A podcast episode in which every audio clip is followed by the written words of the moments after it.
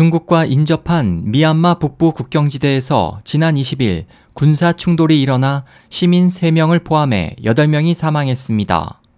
중국 국방부는 군이 경계 태세에 들어갔다고 밝혔습니다. 미얀마 언론에 따르면 20일 새벽 마그웨, 반산 등의 지역에서 소수 민족 무장 세력이 경찰 검문소를 습격해 정부군과 전투를 벌였고 일부 주민들은 인근 지역인 중국 윈난성으로 대피했습니다.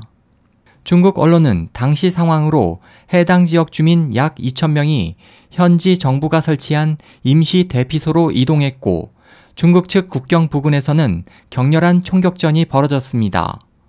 미얀마 중국 대사관은 자국민에게 해당 지역으로의 도항을 자숙할 것을 권고했습니다.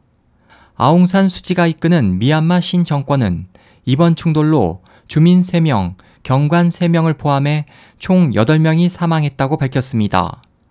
다민족 국가인 미얀마에서는 1948년 독립한 이후 자치권 확대와 민족 간 평등을 요구하는 소수 민족 무장투쟁이 계속 있어 왔습니다. 미얀마 전역에서 정전을 목표로 한 각 소수 민족과의 평화 교섭은 올해 초 실질적인 최고 지도자로 취임한 아웅산 수지가 추진하는 과제 중 하나로 볼 수 있습니다. SOH 희망지성 국제방송 홍승일이었습니다.